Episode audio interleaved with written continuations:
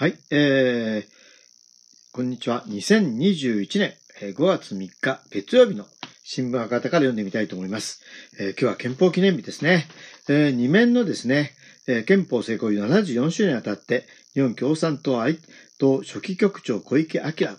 えーというですね、えーえー日本共産党小池晃書局長が3日の憲法施行7週にあたり発表した談話は次の通りですということで、えー談話を読んでみたいと思います。えー今年の憲法記念日は新型コロナウイルス感染症の感染拡大第4波によって東京、大阪など4都府県に緊急事態宣言発令されるもとで迎えた。菅政権の無為無策のため医療体制は逼迫し、国民の命も暮らしも危機的な状況に陥っている。この下で今政治に求められているのは、憲法が保障する幸福追求の権利13条や生存権25条、財産権29条を全面的に課して、か か ごめんなさい、感染症対策への政治の責任を果たすことで。そのためにも大規模な PCR 検査、抜本的な医療支援、雇用と営業を守る十分な保障と支援に本気で取り組むことである。違憲の安保法制、戦争が施行されて5年となるが、その危険さはいよいよ深刻なものになっている。特に日米首脳会談の共同声明で、台湾環境の平和と安定の重要性を日米同盟の強化の文脈で位置けたことは極めて危険な動きである。日本共産党は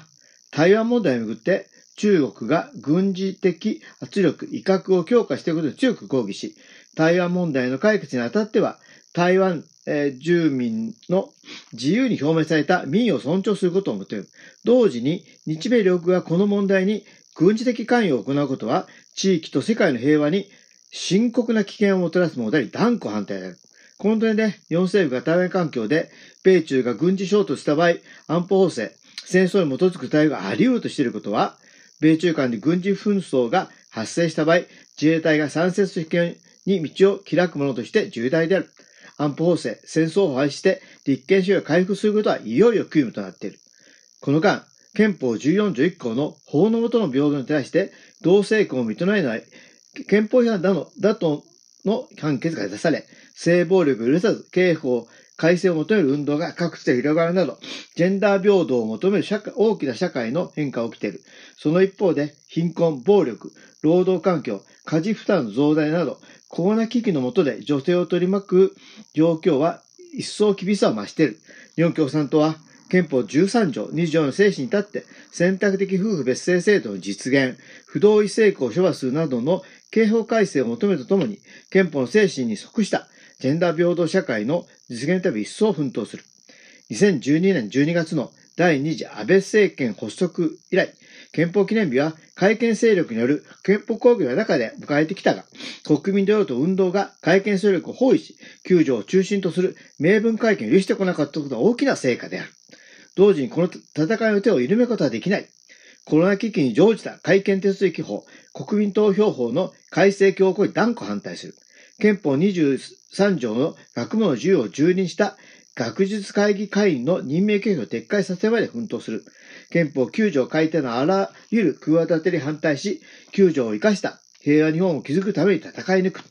来たべく総選挙で市民と野党の共闘を成功させ、政権交代を実現し、新しい政権、野党連合政権を作り、憲法の理念に沿った平和で公正な新しい社会の建設のために全力を挙げることを表明するということでですね。まあ、毎年あのね、あの、日本共産党は憲法記念日に、まあ、市委員長だったり、あるいは、まあ、こあの、この職局長がですね、えー談話を発表してますけども、まあ、これ本当にね、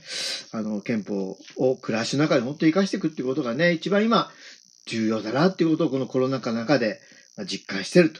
というふことですね。ということで、えー2021年5月3日月曜日の新聞赤旗を読んでみた。ここまでお聞きいただきありがとうございます。